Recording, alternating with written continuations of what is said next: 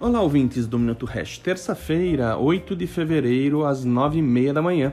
Hash 5 em 515 mil pontos, Bitcoin acima dos 43 mil dólares e Hash 5 DeFi aos 662 pontos. PEC dos combustíveis no Senado libera gastos de 17,7 bilhões de reais fora das regras fiscais. Se aprovada, são 17,7 bilhões de reais para gastos com a agenda eleitoral esse ano.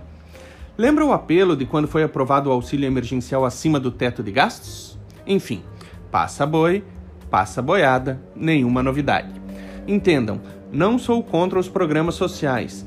Sou contra o uso dessa justificativa para suportar as ineficiências e falcatruas do Estado Sou contra que isso seja artifício de sustentação de projeto de poder da casta política.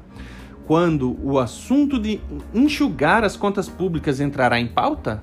Quando a casta de privilegiados abrirá mão por livre e espontânea vontade das suas benesses? Quando a redução efetiva de tributos será possível sem destruir as finanças públicas? Quando a turma dos três poderes darão transparência aos seus atos? Enfim, Subir a taxa de juros sozinha não vai segurar a inflação. Essa lambança não vai resolver os problemas do país e muito menos da nossa população. Se você consegue enxergar num horizonte razoável as coisas acima acontecendo, parabéns pela fé. Sinto muito pelo seu patrimônio. Se você acha, assim como eu, uma utopia o nosso Brasil enveredar para um Estado mais justo e eficiente, compre dólar compre Bitcoin, compre os ativos que forem que te protejam do risco Brasil.